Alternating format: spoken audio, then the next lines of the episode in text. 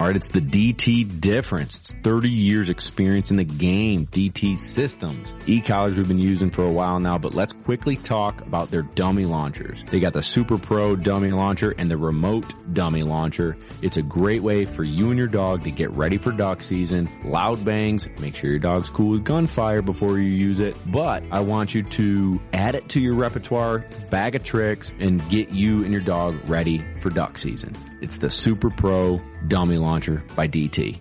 Gunner Kennels, baby. Hashtag man's best kennel. Well, it's also now hashtag man's best food crate. It's freaking raccoon proof. You can't get into this thing. Your dog can't bust into the lid and eat all the food. Trust me, I know Memphis has done it in the past. She looks like a blown up pumpkin. Boom.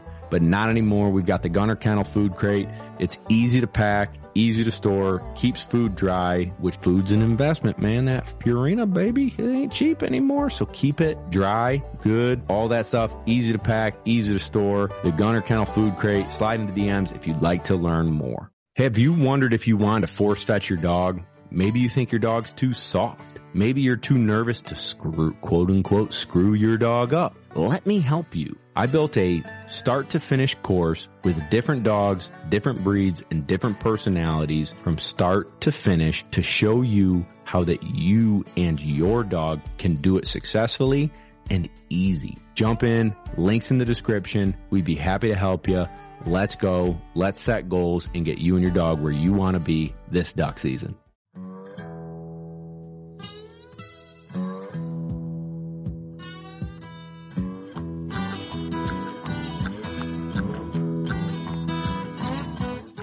A jingle bells, jingle bells, jingle all the way. It's December, baby, and another episode of Lone Ducks Gundog Chronicles coming at you. Kevin and I are here sipping on a cold Busch Latte, and we are getting ready for your Q and A. We've got a bunch of really good questions that rolled in via Instagram at Lone Duck. If you don't already follow us, you should. We would appreciate it. Quickly, big shout out and a thank you to everybody who jumped on the bandwagon at LoneDuckOutfitters.com. I'm excited for you to all get your gear.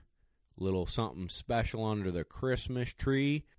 So thank you all very, very much. We also have had a lot of people recently write in on iTunes and give reviews, so thank you for that as well. Much appreciated. Um, Did you know that we're on Spotify now? I did not. I kind of always assumed we were. Ooh, surprise, we weren't. Now we are. So if you're a big old Spotifyer, hit us up. Well, they're already tuning in, so it's all the people who would have been on Spotify. You can get us on Spotify. That's true, but what if you're sitting at your desk pretending to work every day, like myself, and you want to be on Spotify, and that's way easier for you? Now you can. Cool. Well, check us out on Spotify if you dig it.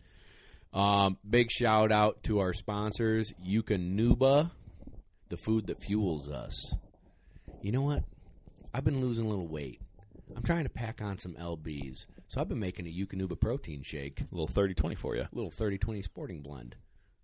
I'm kidding, obviously, but maybe I should try it. It's probably not a bad idea. They've they've got vitamins and minerals and nutrients and science behind the food to support our dogs. Our dogs work hard for us in during the season, in the off season, burning calories. They are athletes. They need to be fueled like one. If you're interested, check them out. You can Nuba, baby. Next up is Gunner Kennels. Now, switching it up a little bit here. I have my eye on their all weather kit. It's the system that goes over the kennel to help insulate it because now it's chilly. It's cold up here. I can see my breath. My boogers are freezing. and you bet your butt the dog is chilly too. So that all weather kit is going to help insulate the dog, keep their body temperature, keep like they are producing heat, right? And that all weather kit is going to help keep that warmer body heat inside the kennel and help insulate them during the chilly ride down the road. You know, maybe after your hunt, you stick them in there while you're cleaning birds and it helps warm them up. So check that out. That's something on my old Christmas list. I don't know if I've been that good, but I hope Santa has a special place in his heart for old Uncle Bob. What do you think, Kevin? Uh, Good enough? You think? No, definitely not. Hey, Waypoint outdoor. Collective, Baby.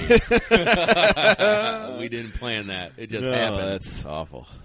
These guys have a ton of great other podcasts. You can check them out at Waypoint Outdoor Collective on Instagram and their website. If you're into fishing and hunting, they've got a lot of other great resources. So Tons of 'em out. TV shows. They have a lot of really cool stuff. Definitely, definitely check them out. And we are now live on Instagram, and we are all ready to rock answering your questions. Kevin, hit me with the first one. Big Daddy. He's not ready. Nope. Boom. D hunters. Do you hunt uplands with your labs? You got a bunch of labs. You know how many you have?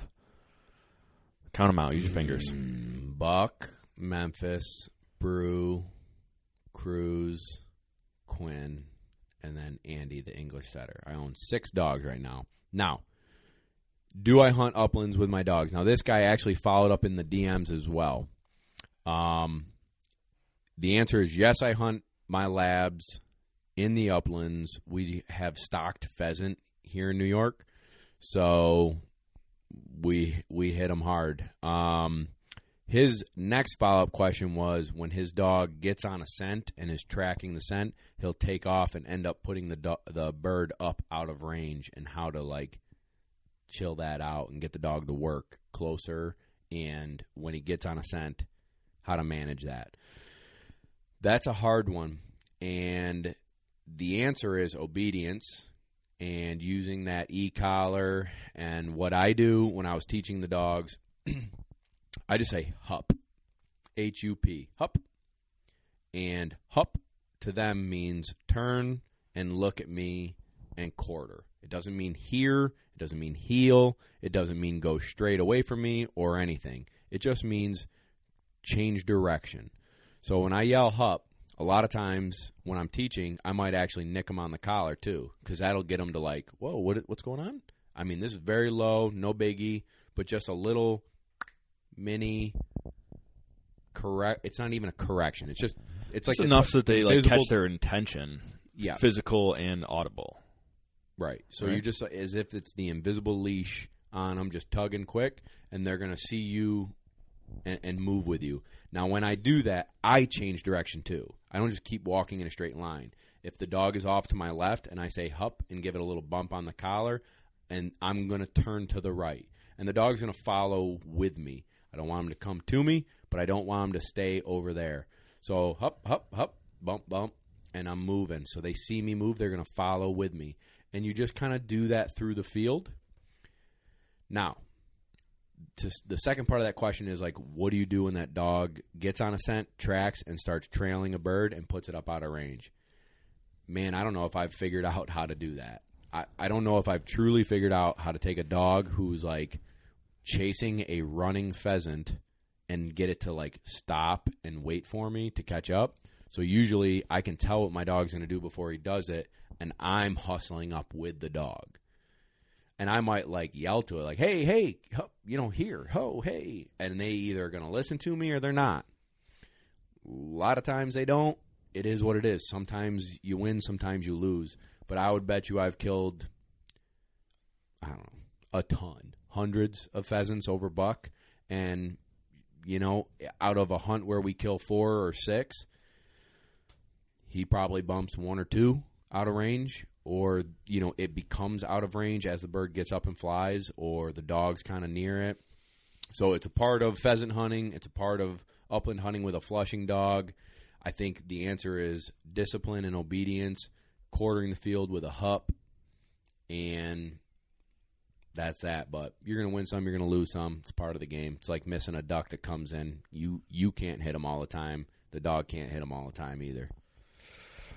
Uh, good deal. We got Kay Malloy sending a good one. How do you build a young lab's confidence when quartering a field? yeah Nice. great great Phenomenal segue. So remember how I was just talking about that hup? I'm going to take planted dead birds. This is the first way to do it and the easiest for most people. You can use bumpers or you can use birds. I prefer birds because they can smell them better. but I'm going to scatter them across the field in a ziggy zaggy way. So, uh, a- and we're on the downside wind, or excuse me, the downwind Yeah. side. Yep. So, I before the dog doesn't see him, right? I'm going to go put one off to the left 30 yards over here. I'm going to angle across 30, 40 yards further to the right over there, and then zigzag down a field and plant four or six birds or bumpers, but birds is the best. And I'm going to teach the dog hunt it up, but I'm also going to teach the dog hup at the same time and get them out in front of me. And as soon as they find that, you're going to walk them into that bird. They're going to be downwind of it, so they're getting a nose full and they're going to figure it out. Once they find the first one, the second one, they're going to be more apt to get a little further ahead, to hunt a little harder. The third one, they're going to get a little further, they're going to a little harder. Fourth one, boom. Now we're like figuring this out. Cool. Put them up. You just found your four birds. Go to another field. Do it again. Boom, boom, boom. So if you're really focused on this aspect of their training, maybe you do three 10 minute sessions in three different fields where you scatter these birds using hunted up and hup and moving with them and getting them out there and picking their pace up. You pick your pace up. You know, the old adage with a fast dog move slow, a slow dog move fast. If your dog's slow and loses confidence to get out in front of you, pick them up. Hey, let's go. Come on. Hup. Let's go. At it, boy. Good. Hunt it up. Let's go. Good. Oh, oh, all right. Yeah, cool. Woo. Good dog. All right. You got it. All right. Bring it here. You know, okay, go hunt it up. Let's go. Get him. Get him. Hunt him up. Where's that bird? Good. Get it. Get it. Get it. Oh, you got it. Oh, good dog. And you're just building and building enthusiasm, but they're succeeding. They aren't going like their first hunt isn't on a pheasant hunt where you're going to walk an hour and not find anything. You're setting these fields up with success. And you're teaching quartering, you're teaching that use their nose and to dig it out. Yeah, it makes sense. Uh, we had a another one from from uh, Topwater Todd, who I think is also on Instagram Live right now. What's up, buddy? Um, what do you do for lining drills to create a better initial line and for carrying a straight line on blinds? Good question. sense? Good question. Um, That's a that's a two part. Let me repeat that one for listeners at home. go ahead. Yeah. So he's wondering what you do for lining drills to create a really strong initial line, real good back. Then, like on top of that, what do you do to carry a straight line on your blinds? Okay. There's a few different drills. One is called wagon wheel, and wagon wheel is a really good way to push the dog and pull the dog. I I have the dog at sit at my side. I've got I don't even really do it like the books and stuff teach you. I do it a half-ass way, but I'll put a bumper off at a 90 from my left side, one angled at like, like if we're looking at a clock and noon is straight ahead of me, I'll have one at 9 el- uh 10:30, noon, 1:30 and 3. And they're white bumpers in short grass, maybe 15 yards away from me, 10 yards away from me, and they're spaced out enough to where the dog can see this one. I'm lining them up. Good right there. Back. And you're getting the dog to heel means push to the left. Here means pull to the right. Can you explain that a little bit? Yep. Because I don't know if everybody's going to catch that real quick. I know. That's I'm- important. So the commands are here and heel. Heel is the dog spin moves to the left. So I'm shifting my weight, my legs, my uh, my body is pushing them to the left. That's heel. If I move and shift a little to the right and say here, I want them to move and shift a little to the right towards me. So heel pushes, here pulls. Okay, so if your dog is sitting at heel, dead straight at noon, okay, and I need him to go to to ten thirty, I'm going to say heel, heel, and I'm going to step my right leg up just a little bit, and I'm just going to bump him just a little bit. I don't want him to stand up. I don't want him to majorly readjust. I just want to tweak him just a hair. Heel, heel. Now from that ten thirty, I'm going to pull him all the way to three o'clock with a here, and now I want them to actually move and shift with me. So when you're fine tuning, I don't want them to stand up. I don't want them to make big movements. I want to fine tune it like a hair, just a touch. And then when I need a big movement, I'll get a big movement. But it's here and heel. Heel, again, I'm going to say it again.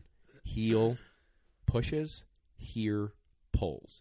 So to create that ability to to fine tune and push and pull and get the dog to look where you want it to go and send it, the wagon wheel drill. Look it up online, you'll find it. Evan Graham's got good stuff. Um, I don't even know if I've done something on Wagon Wheel on our website, but either way, there's other resources that you can Google. But Wagon Wheel's a great drill to teach dogs how to, you know, take a good line. Now, the second thing I do is I'll teach lining paths and pattern blinds. A lining path is simply if you have the facility, the space, the yard to mow a path to a white pole, and then like let's say three or four or five, whatever paths, and they're going to be kind of near each other, similar to that wagon wheel. I've now advanced it to where the dog is going to take the path and build confidence driving down that path to the white pole with a white milk jug on it with white bumpers at the pile and they're 60 yards, 90 yards, 120 yards, 200 yards or more. I mean, you can do you can be as crazy and elaborate as you want. Mine are probably 100, 150 and 135. That's uh, they're just and they're tight. So the dog might want to go if I want to send them to the middle one, they might want to go to the left one. No here. Pull them, set line them back up, good. That's creating those lining paths are going to create a good initial line and confidence rolling because they're already on a path. They're already driving. They know the white pole. We've built a lot of the background already. That's how I create good initial lines. uh, pattern blind would be a little bit different. A pattern blind would be like, let's say you go to the same soccer field every Monday, Wednesday, and Friday to train. You're going to put one blind at one goal post, one blind in the 50 yard line or whatever you want to call it at a soccer field. I don't know anybody that plays soccer. And then the other one at the other goal, okay?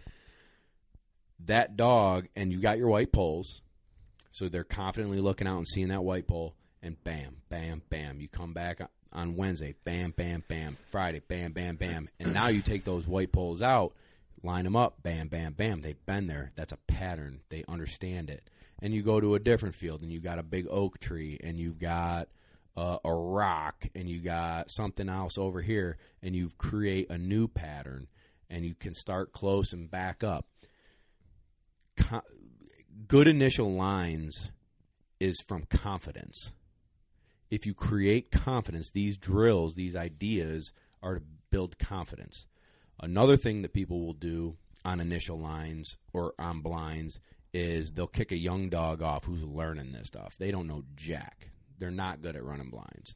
And as soon as they leave, bloop toot. No, over, back, this, that. Well, the dog didn't even get a chance to build momentum. When they're young, I don't care if they go the wrong way. I need them to go, and I'll get them there. And then as they develop, as they build confidence on just going, I'm going to fine tune and say, you know, I pointed you here it's very deliberate. You're looking here. You're doing good right there, and then you take a hard left. No here. Take a step forward. Sit. Good right there. Back. So that's kind of how you create initial lines. But in the beginning, I want to build confidence. Go. Hold the line confidently through lining paths and pattern blinds. What else you got, buddy? Why do you take a step forward like that? I wasn't going to ask, but it's worth No. asking. Yeah, it's, it is worth asking. Um, because you do. That's a good question. Um, the answer is because you just do it. Um, if they take like a hard left, there's something weird in their brain that's saying, "I'm not sure," and I'm going to take the easy way out, even though they know it's probably the wrong way. So you just move them a little bit. So I just move them up a little bit, create a little bit of movement, sit them back down, and send them. In other instances, I might know here, Nick. heel, nick, sit, back. Yeah. That's a different dog that can handle different situations, more Sure. pressure, whatever. Sometimes you do that and you can create more problems. It's very finesse. We've talked about in the past. Training dogs is a finesse game. Some of the tips I give are going to work well with some dogs and aren't going to work well with others. So you got to feel it out. Like one dog I, I can think of in the top of my brain. If I know here her and then took a step forward and her, I'd have a problem. If I know here her and took a step forward, no nick, sit back, she'd go straight. So it was just that simple learning that dog a- and the things that would make her nervous and the things that she's like I- I don't know I don't know where you want me to go so I'm I'm not going. Or I don't know where you want me to go so I'm just going to sit.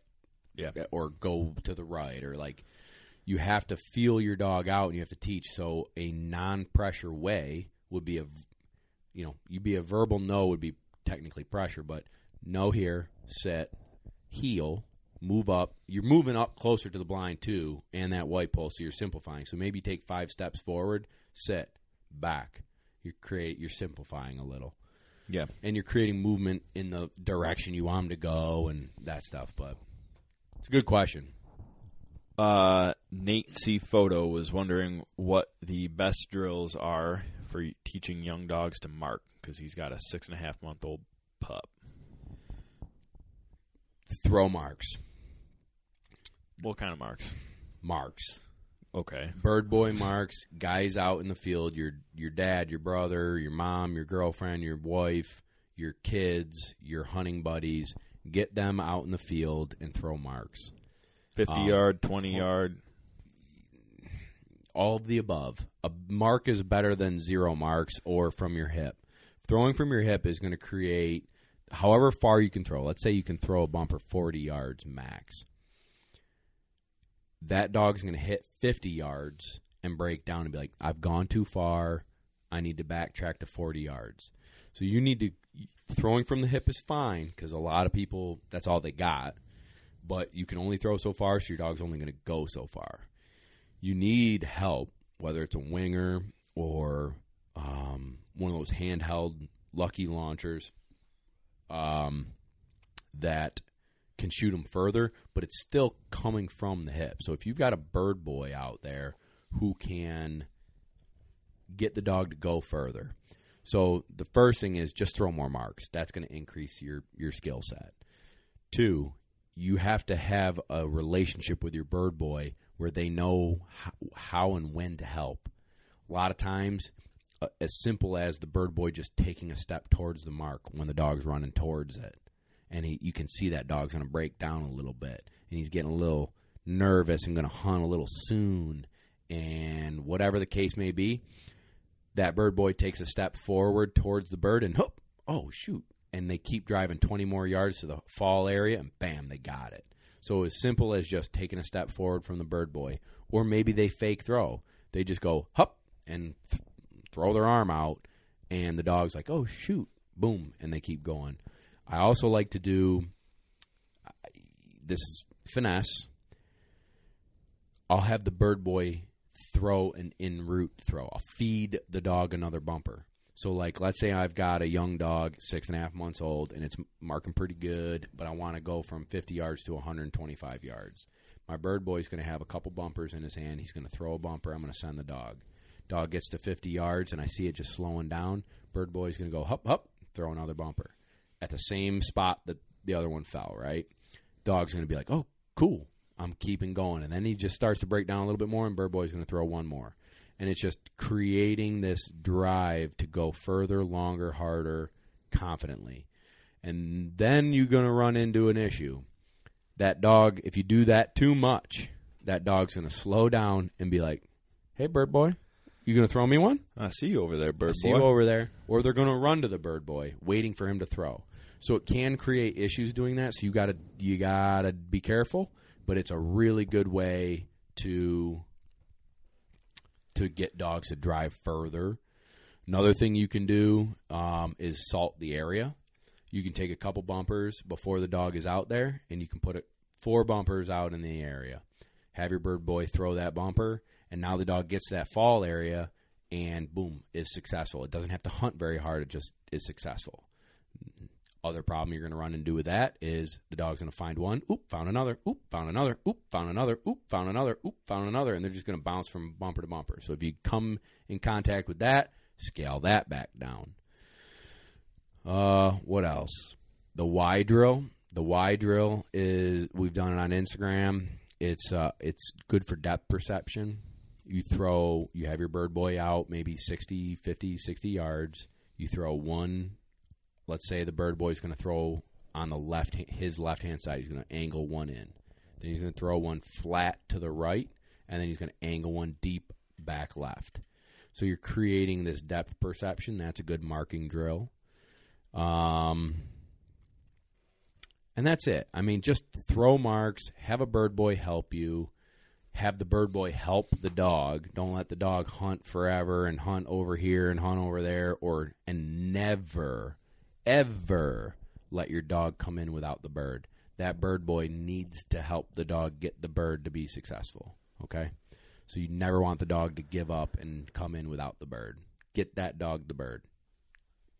Yellowstone waterfowl is wondering uh, what the best way, like the best way to teach casting left, casting right, casting back. Cool. Mini T. Also, Zach Hayden said that he tries to do his best as Bird Boy. Zach's a really good bird boy. What's up, buddy? Can't wait to get to Charleston and hang out again. Zach was a, a really good bird boy. Zach, the talent that Zach had was he had trained some dogs and he had done some bird boy work before, so he could read the young dog when it was going to break down. So he didn't always need me to tell him to help the dog he could see the dog breaking down early or see the dog veering off one way or the other, and Zach would help the dog. Now, make sure you probably first off with new bird boys or bird dads like my dad, bird men, bird men or bird woman. Um, you don't want them making decisions for you right away. Zach did a great job 99% of the time, I would say if they make a decision help dog too soon and the dog now doesn't learn to hunt, right? They're going to rely on the bird boy. Like there's it's a finesse game. So you have to it, Zach was hugely beneficial to know when a young dog needed it. He knew the group of dogs I had and this dog was really struggling here, so he'd help that one sooner. He knew this dog was kicking butt, so he wouldn't help it sooner. Like it, it's it's a team effort um, but generally as the handler and trainer you should you should like wave your hand to the bird boy like okay i need he needs help now right don't just let him just start yelling hey hey when when the dog's like kind of doing good um he was a good good guy to have around helping out i know yeah. not a great fisherman though yeah pretty Zach rough man fishing it's all right he's also terrible at football third string I don't. I mean, he's got pictures on Instagram that he played football, but I alleged from practice. Yeah, he had a helmet on. It could be anybody. Yeah, that's fine. No big deal. All right. So the Yellowstone waterfowl. Yellowstone waterfowl. I was wondering uh, if you had any advice on the best ways to cast left, cast Gotcha. right, and Okay. cast back. So the first way to do it is mini T. Again, short green grass, white bumpers. Um, I'm going to start putting a couple to the left. I'm also going to have one in my hand. I'm going to sit the dog in front of me. Think of a baseball field. First base, second base, third base, home plate, pitcher's mound. Dog sitting at the pitcher's mound facing you at home plate, and you've got three bumpers at second base, or excuse me, you got three bumpers at third base. You're going to have one in your hand. You're going to tell the dog sit. You're going to throw a bumper to the pile at third base. You're going to tell the dog sit again. Blow your whistle. Sit. Toot. Over. Cast them to the left. And you're going to go over and over and over and over and over and over and over. And now all of a sudden they're like, awesome. Now you're not going to need to throw one. You're just going to cast him over and he's going to go to the left. Now you're going to take that pile away and put one over at first base. Throw a bumper over. He's going to go and get it, bring it back, put him on pitcher's mound, throw one over there, over. And then you're going to start sending them over, over, over, over, over. Then you're going to take that pile away and you're going to put it at a pile at second base. And now is the tricky part. Now you're going to throw one over the dog's left shoulder or hit the dog's right shoulder.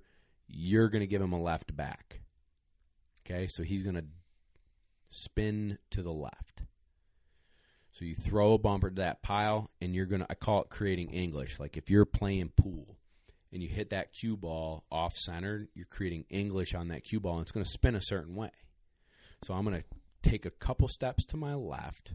I'm going to throw that bumper to the back pile at second base, and I'm going to give a left back. And that body language that I've created, that space I've created to the left, and me throwing that bumper and me casting that way, that dog's going to spin to the left. I would bet you a million bucks it's not going to spin to the right because I've taken a few steps to the left. I've thrown a bumper over that shoulder, and he sees the pile and that bumper back there. You th- tell him back, he goes. So you do that a bunch, then you go to the right side of them, do that a bunch. That's the easiest and best way to create left, right, and left back and right backs. The benefit of giving when I trained Buck, my first dog, I just gave him a right back every time. I didn't understand this high level stuff where it's like I just want him to dig back. I just need him when I send him on a bird and I need to just cast him back. I'm going to give him a right back and he's going to go straight back. The benefit of giving lefts and rights is you can play features to the dog. Like if I need to get him on a point and get him out on shore, or if I need him to get into the river more or into the pond more, well, if I only give him right backs, he's going to always kind of dig right. Generally, he's never going to just go the perfect way. So this Right. left and rights come into play in hunting and in hunt tests and field trials where you're able to get angles and push them into certain places that if you only have one-sided backs don't don't happen. So Nice. Um, what if three rights make a left? get out of town. I don't even get it. M. Taylor, five point nine. Best age a puppy should be sent off to a trainer. What do you think?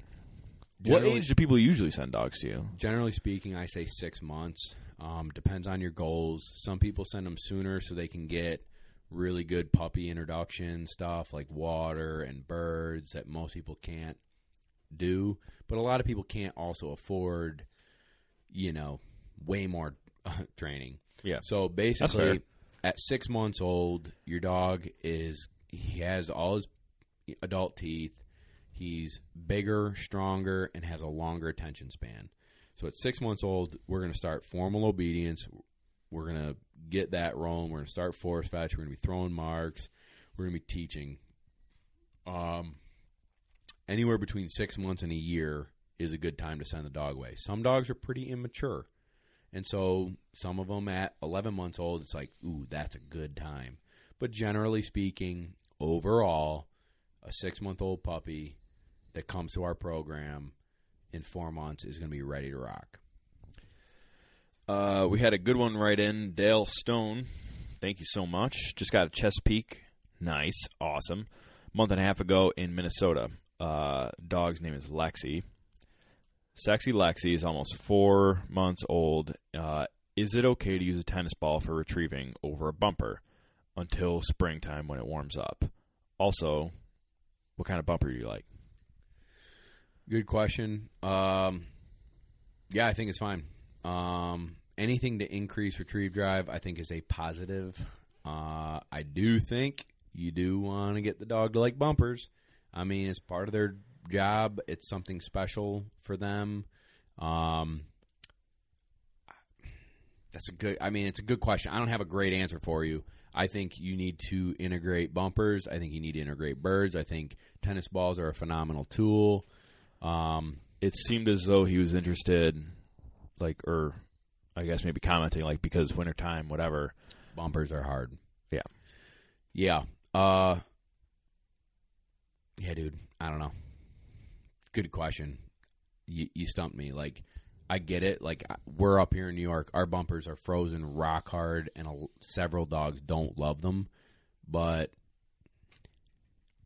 they still have to pick them up at four months old. Like if if Quinn at four months old doesn't pick up the bumper because it's rock hard, I'm not really gonna sweat it because I'm gonna fix it. I'm gonna Right.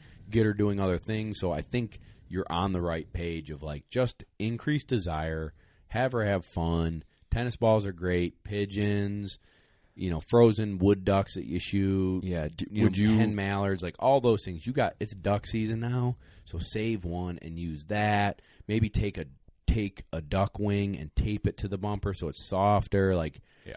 there's canvas bumpers out there, Dokkens that are smaller, like doves and little.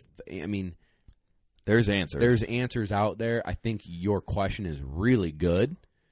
I- I think tennis balls are great, but I do think they got to have some bumper drive and, and stuff too. So, eh, figure it out. Best of luck. In. Let's know how that goes. Uh, Clonstail. What temperature is too cold for water retrieves, and how long can a dog work when it's chilly? Good question. I don't know where he, he, she is at, but it is cold as balls up here. Well, here's the deal. I'm still hunting my dog. Yep. So it's cold. There's two parts to this question that I don't know the answer. I'm not training my dogs in the water. Um, I'm not doing water marks. I'm not doing water blinds in training. Water is done in training. It's too cold. So, what temperature does that change? Like maybe two or three weeks ago, the water temperature was really cold, but it was like a beautiful 50 degree sunny day. I Yeah. put, I did a watermark. They'd get out. I do two landmarks. Then I do another watermark and two landmarks. So what that did was, yeah, they were cold, but then I just ran their butt off on two good landmarks and it built them back up and then hit them in the water again. You do not want to create bad water habits because it's chilly out. Just wait till spring if it's that bad. Now, hunting wise, I actually just got this message today from a client. Like, wh- what do I think? It's it's pretty cold. I'm still going to hunt my dog. I'm going to do all the right things to take care of them. I'm going to put a vest on them. I'm going to keep them dry until they have to make a retrieve. Um, sometimes I bring a chamois, which in the real cold weather it just freezes and you're screwed anyways. Um, so that chamois can like dry their butt off, dry their chest and neck off, and they've got their vest on. So that vest needs to be nice and snug because what it's doing is, yes, the dog gets in the cold water, but when they get out, that vest is really snug to their body, and their body temperature is warming the water that's stuck in there.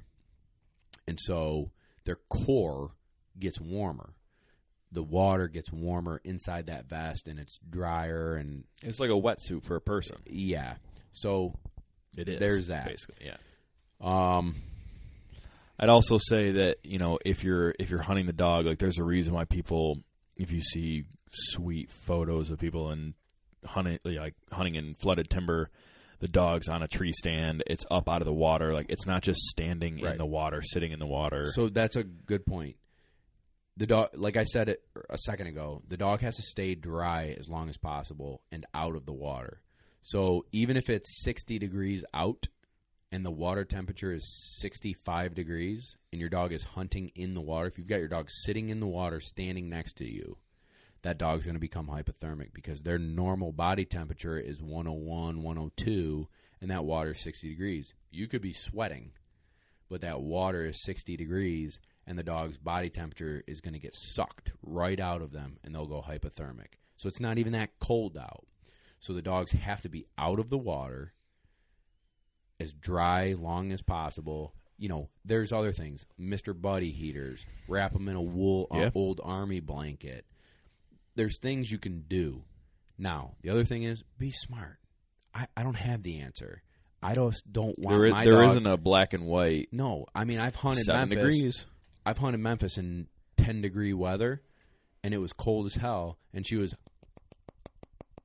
teeth chattering. Boom! Shoot another duck. She goes and gets it and gets out. But you know what? I was lucky. Another thing that I like to do. We were right up against shore, so every thirty minutes, twenty minutes, I'd get up. I'd walk her. She'd run around, run around, run around. Her body temperature would come back up. She'd move. She'd shake off. She'd roll in the snow and get some of that water off of her, and she's building that core temperature back up. Sit her back down, and we're good for another twenty or thirty minutes. I also So- wouldn't send her on like a 700 yard retrieve in the water if it's 10 Yeah, degrees just be outside. smart. Yeah. Just be smart.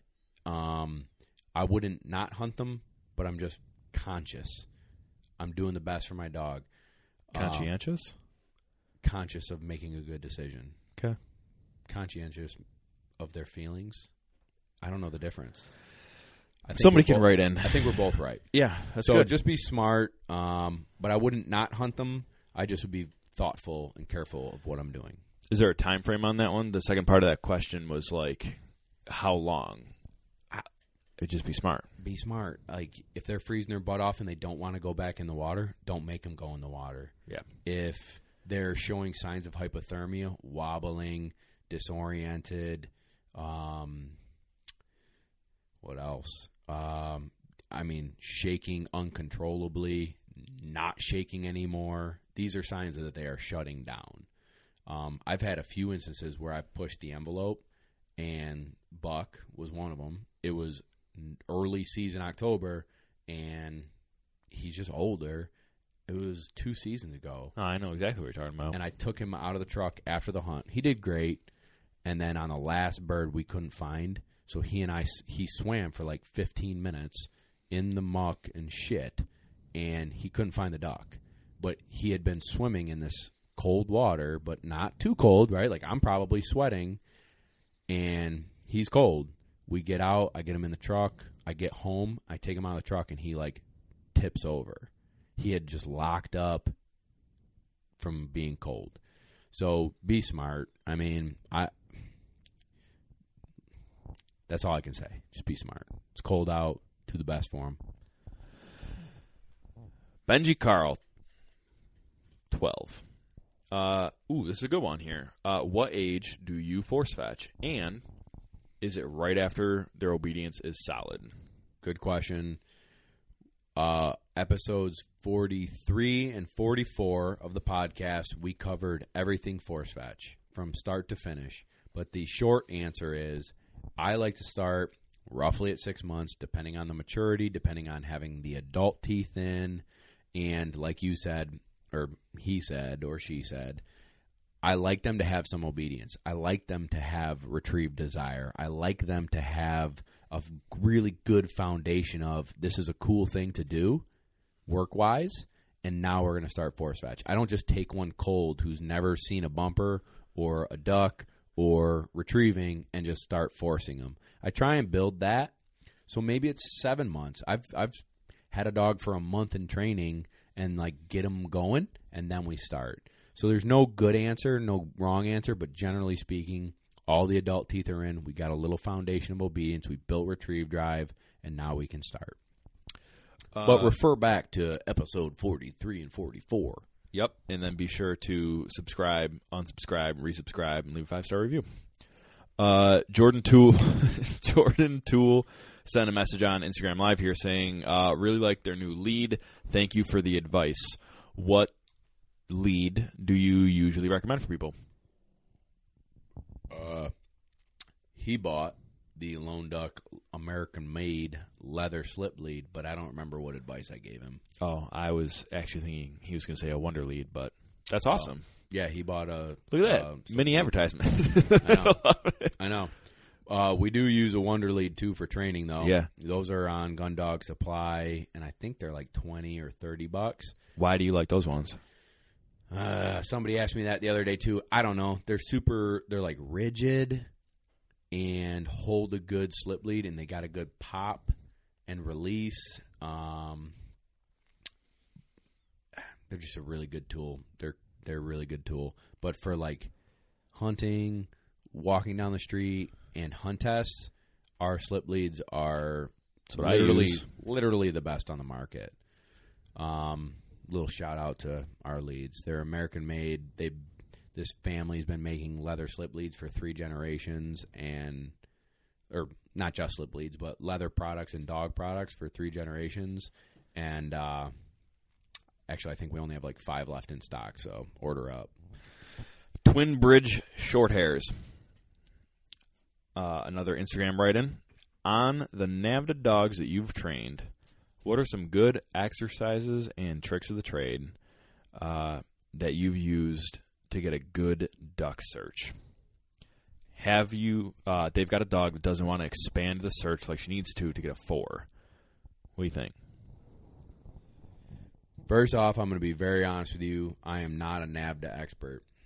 Um, I've done it. Knock on wood. I've had good dogs do it, and I've been successful at it. So I'll give you my thoughts, but by no means am I like Johnny NAVHDA. Um, the it's kind of like the the answer I gave with the marking and the young dogs. I'll salt the area, and I will never let a dog fail trying to find a bird. So when I first teach it, I also teach force. So I've water forced them. I've forced them into water to a pile. I've created the compulsion and the desire to turn pressure off and the desire to succeed. I've built that into the dog first. So now they know they have to get wet, they have to go. And then I've built a pile work across a pond. Not a far pond, but like, you know, decent. Small little farm pond or something. Sure. Don't run the bank, all that stuff. Get in the water and go across. Then, when I'm doing a duck search, I'll create that and have them be successful, but I'll salt the area and I'll use I'll use live birds if the dog's confident enough. A lot of times I'd usually use dead birds. And I, again, salt the area. So one here, one here, one here, one here, one here. That and have them downwind. That dog literally can't swim and not find one. It's got to be an idiot to not find one when they're learning. I mean, it's got to have no nose and no sense to not find one. And then all of a sudden, it's like, hell yeah, I'm going because I'm going to find there. one. Yeah. And then now you take that, like they always find it here across the pond. Instagram Live, they're seeing me reach out straight across. You take that one away, and now he's only got two over here and two way over here. Then you take these two away. Now you have just two over here. And you're creating this like, well, I normally find it here, but I smell something over here, and their nose is going to take them if they have grit.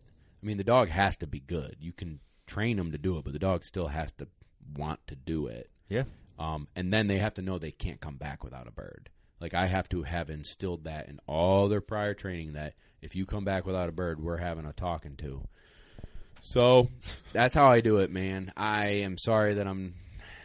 I don't know. I think live birds help because if the dog has, you know, isn't afraid of a live bird, that's like ooh, crack cocaine to a dog is is a live duck that's flapping a little bit and swimming away from them and Squawking.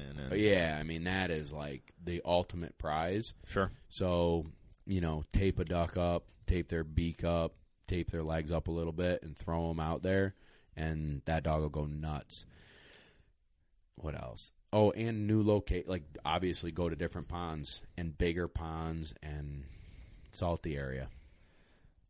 Always be successful. That du- a duck search is based on success, in my opinion, and the have to. So, duck search is based on them being successful, and they better not come back without a duck.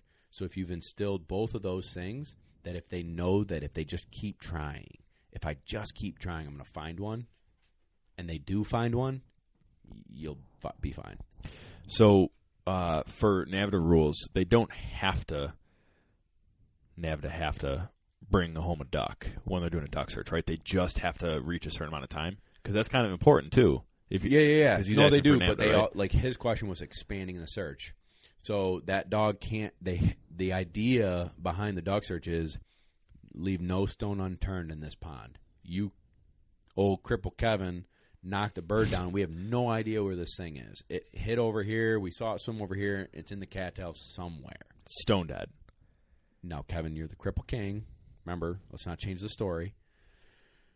It's somewhere. We have no idea. Or really, the idea is like cripple Kevin shoots a duck, and me and my buddies show up, and Kevin's like, "Guys, I don't know what happened. I don't know where it is. Can you and your dog help me find it?" And we've got to send the dog out on this search, and he has to leave no stone unturned in this pond. Can't take hand signals. Can't look for me for help.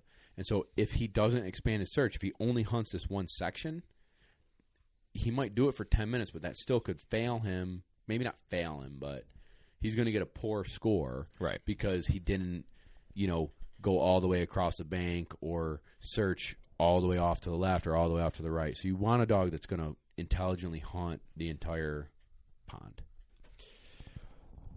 207 Birdwhacker. Wacka. Uh, I wonder if he's from Boston. I was just going to say, I hope the so. bird wacka, wacka. Uh, when you're breeding a dog, which, by the way, do have some litters coming up in the near future, right? Yes, sir. Um, Safe, Master Hunter Safe, has been bred to Juice, who we've raved about on the podcast. Sure have. Is who May is out of, Kenai's out of, Lincoln's out of. Darn fine dogs. Yeah, really nice dogs. So we bred Safe to Gauge or to Gauge. Another dog I know is Gauge out of Juice. We bred Safe to Juice through AI, artificial insemination. We don't know if it took yet. There's uh, an ultrasound in the near future.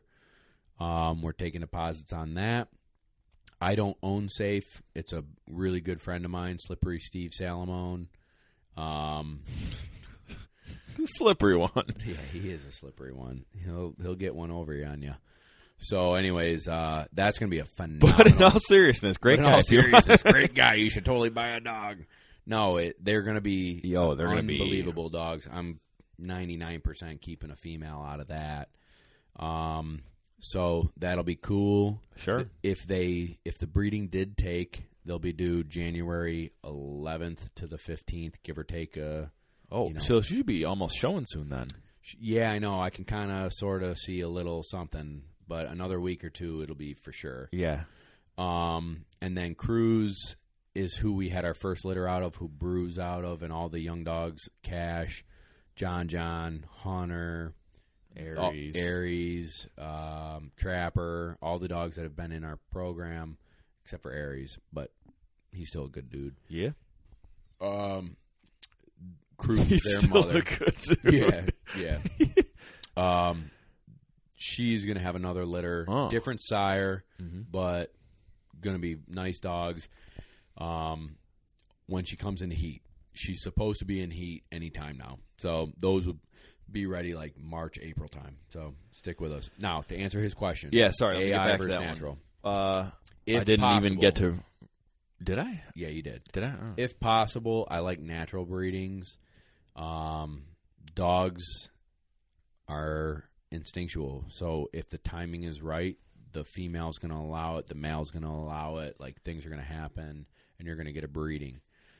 Um, Their bodies are going to contract and stuff like that to like help. contract? You- no, Yeah. contract. Or w- retract, No. where it like helps bring it up. Bring what up, Kevin? Exactly. Semen.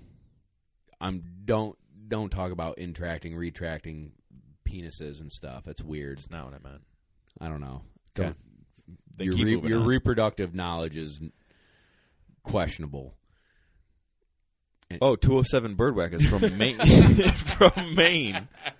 Mainer, born and raised. He's from he's a wacka.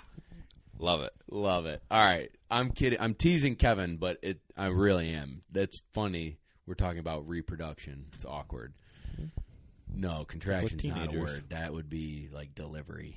Um so anywho, I would prefer natural. Now, when you're trying to get specific breedings from high level stud dogs, field champions, whatever, you're going to have a hard time getting a, that dog to breed to your female naturally because of location, because of maybe a test or a trial that they're running. It's just not easy. Or sometimes these stud dogs are dead. So you're getting frozen semen that's in a sperm bank. And, like, for instance, Safe was an artificial insemination. Juice is from Alabama. They shipped from Mississippi, I believe, a couple straws of semen to a Cornell, the best veterinary college in the country, or top whatever Yep. and they did. Um, I don't know what it's called, but they had a scope, and they literally scoped in and set the semen on the eggs. I mean, it was perfect, and they had tracked. Bill Nye stuff. Yeah, real Bill Nye. Nice, Kevin. Thank you.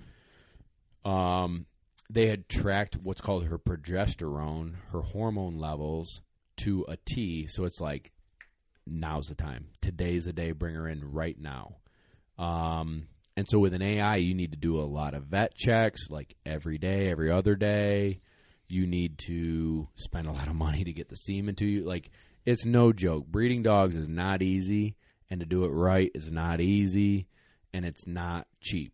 So when you're talking fifteen hundred, two thousand dollars a puppy, it's because things cost a lot of money to get a puppy. Right. Um, so naturally, like we bred Cruz naturally last time.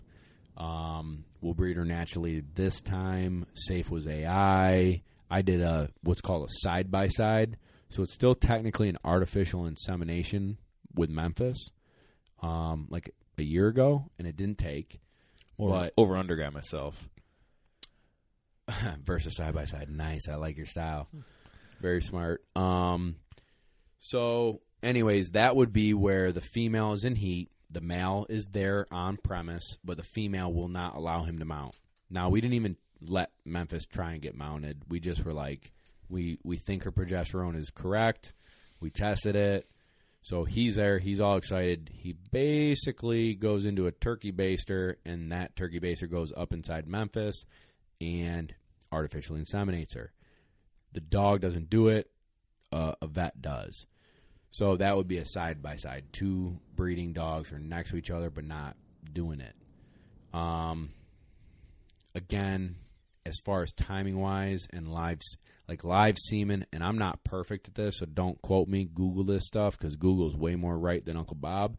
But like live semen from a real stud dog right there doing the deed, I think it can live for like 48 or 72 hours inside the female. So if you're not perfectly timed on her ovulation and the eggs doing whatever they need to be doing, that semen inside of her alive from him will live several days. So you're you have a window of success where that frozen semen has like a 24 to maybe 36 hour window of staying alive in there. So your window is even shorter. So you've got to time the ovulation perfectly. So I don't know. That was pretty in depth, and I'm not even a perfect guy to ask. That's just the best of my knowledge to try and do it the best I can. Let's get another question in before we keep talking about the dirty. We had a few interesting Instagram comments. Uh, Will Will Farr. This is a good one. I prefer Will Close. He's a good guy. Get it? Will Farr. Uh, maybe it's Wilfer. Will Farr. His grandfather flushes birds while upland hunting with his lab. He wants to know if he wants to hunt the dog for waterfowl also, could this create bad habits? Not really. Uh, no. Um, I I think in general, if you are creating a good hunting dog, a dog that uses their nose and can quarter and dig in, dig birds out of the thick crap, is a positive. So hunting upland pheasants, chukar, whatever you like to hunt, grouse, with a flushing breed is not only fun, it's acceptable and awesome.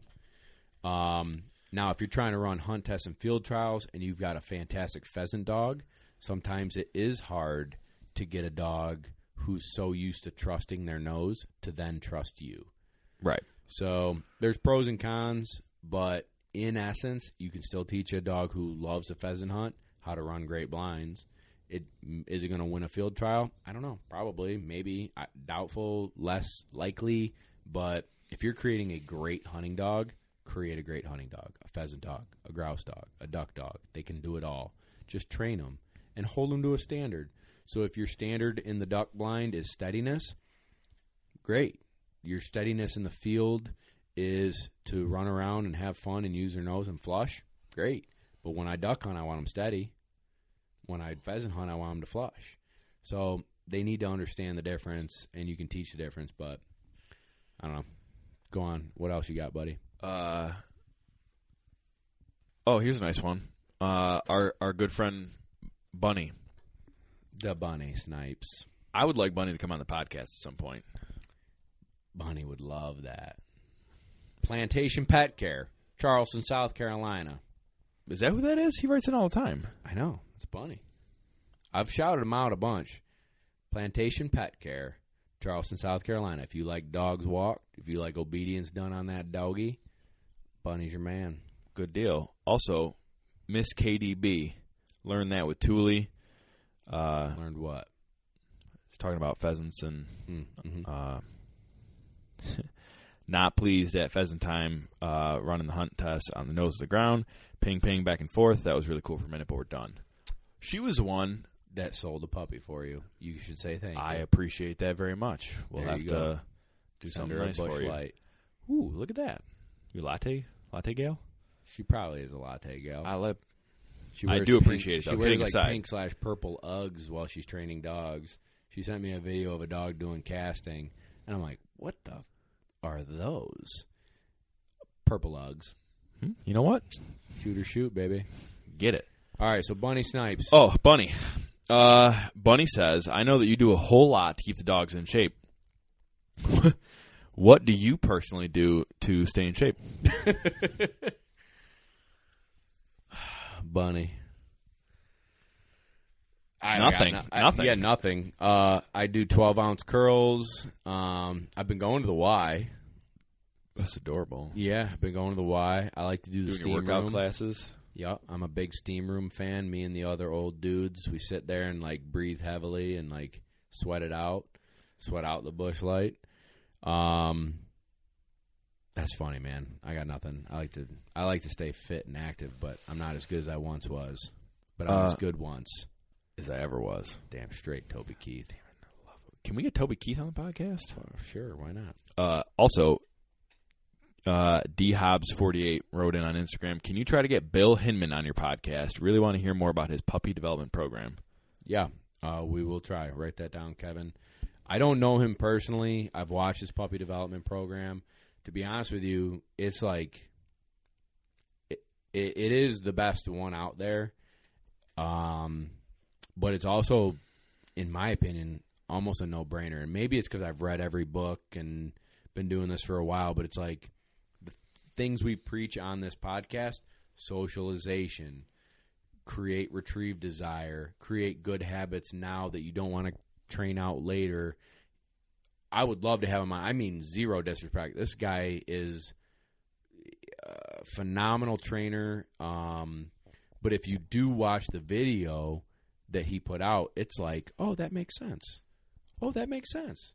Oh, that makes sense. Like it's it's genius. But I, I think when he puts it into the video form, it's like little tiny steps to create success at a very young age to build a confident, happy, well socialized retrieving machine. So Bill Hillman, his puppy training program, if you're looking at, for something to help you get your puppy started right, that is a great tool. Um, I would love to. I guess what I meant by that whole comment is like that dude is way more knowledgeable than just puppy stuff. He's created more field champions and derby point dogs. Like he could offer this podcast way more than just like getting a puppy to pick something up. That dude's legit. That's awesome. We uh, we'll have to try and get him on then. That would be pretty cool to do. Um, next question: T.S. Knives. What's the best pointing breed with generally the best temperament? What do you think? Well, you know, I love me some Andy Girl and a little Covey. They're English setters. Uh, they are sweet natured, gentle, soft, hard charging, bird finding machines. Um, I've trained a bunch of German short haired pointers. They make great family dogs it, when you exercise. Like all these pointing breeds, these are my generalizations. Uh, I would say all of them need ample exercise. They can run for miles and miles and miles hunting up birds for you. So if you think they're going to be couch potatoes, think twice. They need exercise. I do happen to think that the English setters tend to enjoy the couch a bunch and would be just as happy sleeping on the couch as running the fields. Again, generalization. The short hairs, I think, generally need a lot more exercise, or they're going to be frustrated and pent up. Um, the short hairs I've trained were a little bit tough to force fetch. The setters that I've force fetched have been tough too, so I guess that's a wash. Um, I've only worked with one English pointer, and she is an absolute sweetheart, great family dog. Old slippery Steve Salamone owns her too. Uh, remember Safe's owner? Oh, yeah. Steve. Yep. So he owns a dog named Kate, and She's awesome. She's got a good point on her. yeah, I mean staunch. Like, just point. looks good. Yeah, she's a beautiful dog. So she's a nice family dog. I think she needs more exercise than she gets, but as far as loving the couch and loving their son, she's good. Uh, what else? Griffons. I've only worked with a few. I've got one in the kennel right now, and her name is Alfie. She's a cute little dog. She's a cute She's little, little dog. peanut. She tends to be very soft. Their breed, that breed, tends to be very soft, which means you have to be very patient with them and gentle with them. They're a more walking dog. They're they're bird finding machines. Um, I think they would be a great house dog, gun dog. Um, man, I think the key is parents and grandparents and personalities that match yours. If you're looking for half couch potato and half hunting dog, then going to a, field trial line English pointer is probably not going to work great. No. Um, I could be wrong. They could love the couch as Yeah. much as they love the birds, but generally speaking, those suckers can run 20 miles in a day and need it. So, you know, there's that. There's other breeds, Drahts. Um, Do your research on the breeder. yeah, and poodle pointers. I got a poodle pointer right now, old Steve McGee. He's got a dog named Finn. That sucker's six months old. That dog is batshit crazy. He's wild ass puppy, and, and Lassing him. he's fun and funny and goofy and wound. If you just ask that puppy to go from a crate to a living room to a fenced in backyard, dang, like you're doing the dog a disservice. So he needs the work, he needs to exercise, uh, and, and have a job to do. So I don't. It's the same with a lab versus a Chessie versus a golden. They're all good if you get good pedigree with parents that are you know, smart and try hard and lovable and they're all good. I think there are some that are easier than others. And so I'm still going to err on the English setter just because, oh, Andy girl. Ragged on the edges. Andy. Uh, K.M. Christensen. What is the best dog you've ever seen? What makes him the best? What's different about him? Has to be Birdie, right? Bird's word. Best dog I've ever seen. Like, seen ever. I don't know. I've been to some field trials where I've seen some field champions that were phenomenal. So I'm going to talk about them real quick. Um, extreme eyesight. Things that are far, I'm talking hundreds of yards away, where the human eye is like, ah, man, that's tough. And that dog goes and steps on that bird. Their ability to problem solve and and dig dig it out and use their nose, but some of those field champions are just exceptional thinkers, level headed, with high drive and no quit. Um, that makes a special dog. And then the best dog I've ever trained is probably my dog Memphis, with a close second May. Um, May May. Really? I mean, May's still got some quirks that we've got to work out. She's young. Um, but as far as the willingness to please, the everyday try hard, you can do a thousand drills, and on the thousandth time, both of those dogs are ready to do a thousand and one. It's um, an uncanny ability to please, and both of those two dogs, their eyesight is exceptional, and they just pin marks. Um, Memphis is a I would say she's a really good team player, but some days she's not. Like at the Master National, that dog was on autopilot at times where it's like, yes, she would work with me and like push and pull, like we were talking about earlier.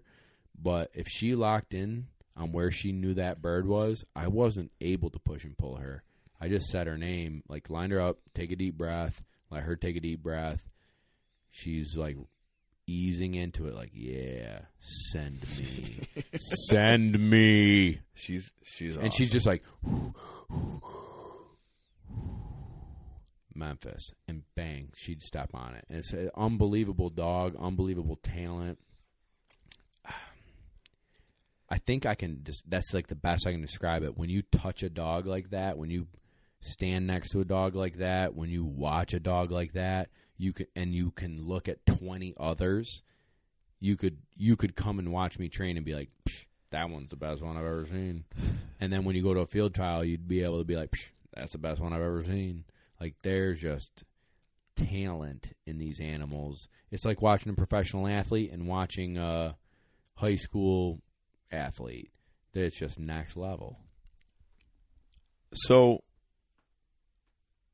if you're so pleased with how Memphis turned out, and something that I know you preach quite a bit is like stack the deck in your favor, find a good breeder, find a good bloodline, trust all that stuff, or you know make it so that you can trust all that stuff. Why not buy more Memphises? I've tried every time, bud. No, no, uh, yeah, fair. I mean, like Memphis's breeder. You know what I'm trying to say? Like, why not find literally find more of her? Still, like her litter, several of them washed out of other pros programs. They didn't have what she had. There, you could have a fun, like. Let's take Cruz's litter. Let's break down Cruz's litter. They are all good. There's probably only one in that litter that's going to be exceptional. None of them are duds, but there's only one that's exceptional. Does that make sense? So out of 12 puppies, you get me? So, like, Yeah, I- maybe I, got lucky out of the 10 puppies out of Memphis's litter, or however many were in there. I literally got the one. I could have. Or maybe I was young and overly patient, or I, I mean, I, I didn't know a tenth of what I know now five years ago. And in five years, I'll know even more, right? Like, No, I got that. So I'm sure I made mistakes and could have made her even better than she is. The point of the story is like, you you made a good comment. Why not get more Memphis? Why not go to the same breeder, or why not a repeat breeding? I could get the exact same litter. Like, let's say it just happened where they bred the same male to the same female five years later, and pull a puppy out, and that dog could suck, or just not suck. Just could be good, average, Yeah. right? Just average. What if we replayed all the environmental factors too? Still could be average. It's We just like you, roommates again. I'm exceptional. You're average. I knew a- that was going to come son- around. you just- come on, get out of here. Uh, Even ask Grandma June; she'll tell you. she's a saint. Uh, Ricker Beware. We're going to move right on. Uh, Ricker Beware. Great name, by the way. Uh, what shot size? I know this this answer. This one. What shot size do you like for ducks and geese? Shoot or shoot, baby. Uh, generally speaking, I like heavy metal three inch threes for all things waterfowl duck related. Um, lately, I've had a hard time finding heavy metal at the local retail shops. And Really? I, I have not had the time to like order a flat of it, so I just didn't. Money bags. You're ordering flats a shot. I don't know what a flat is. Two hundred fifty shells. I I think don't so. know, I guess I was thinking like a pallet. I'm like, No, oh, God, a that pallet? That's why I'm like, my God, what happened? not a retailer. No, I think 250 shells is in a flat, and or 125 or so. no 250 because you do 125 per guy. I split it with Hippolyta last year. Long story short, um, heavy metal three inch threes is what I shoot very well. I will hundred percent shoot a goose within range. I won't sky bust a goose with number threes. Like I don't really want to sky bust anyways.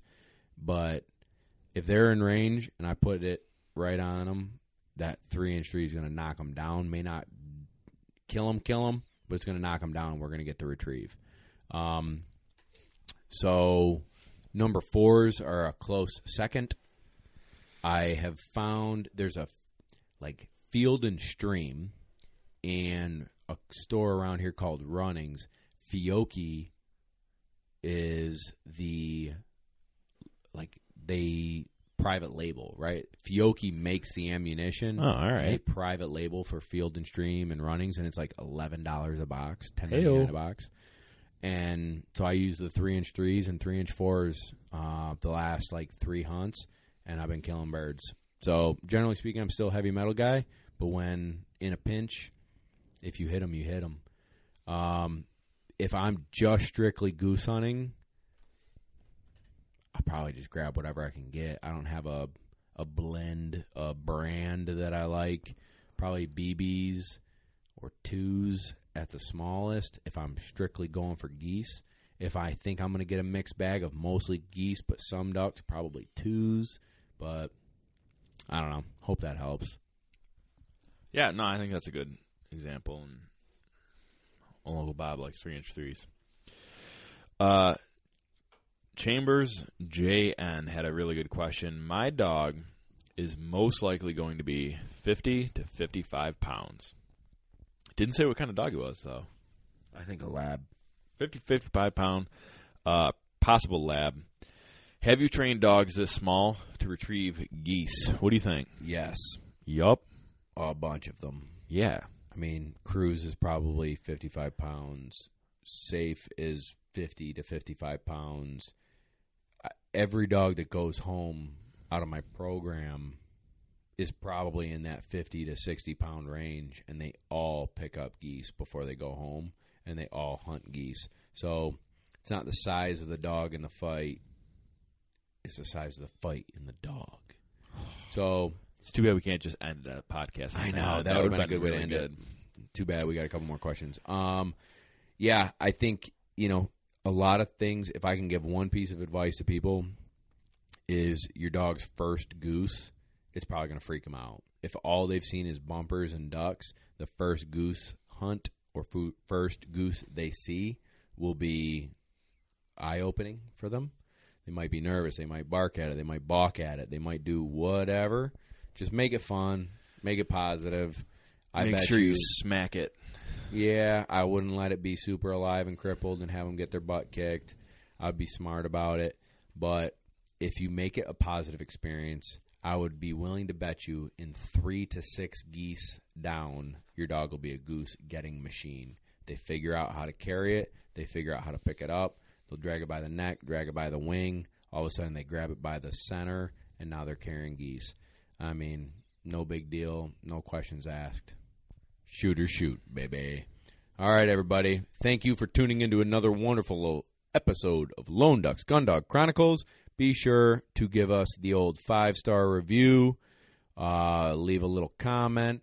Also, shoot us a direct message if you have suggestions of people you'd love us to interview. We had the old Bill Hillman suggestion. We're going to reach out to Bill and see if we can get him on the episode. But there's a lot of great people that maybe we aren't thinking of that would enjoy being on the show and enjoy sharing their knowledge with you. It also totally doesn't stink if you know someone personally that would be a great suggestion and you can help hook us up. So shoot us a direct message, put us in contact, let us grow into the 2020. Happy holidays. Stay tuned for next week's episode.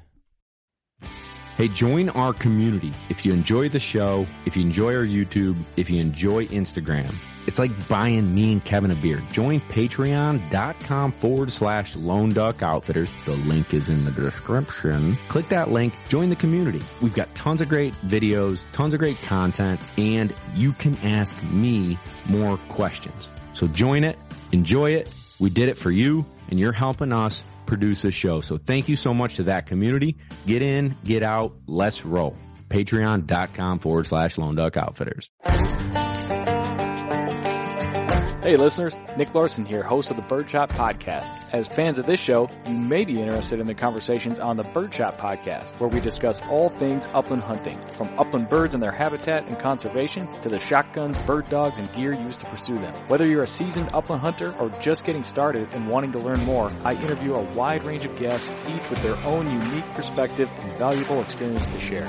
If you're on the hunt for more upland hunting conversation, please consider subscribing to the Birdshot Podcast today.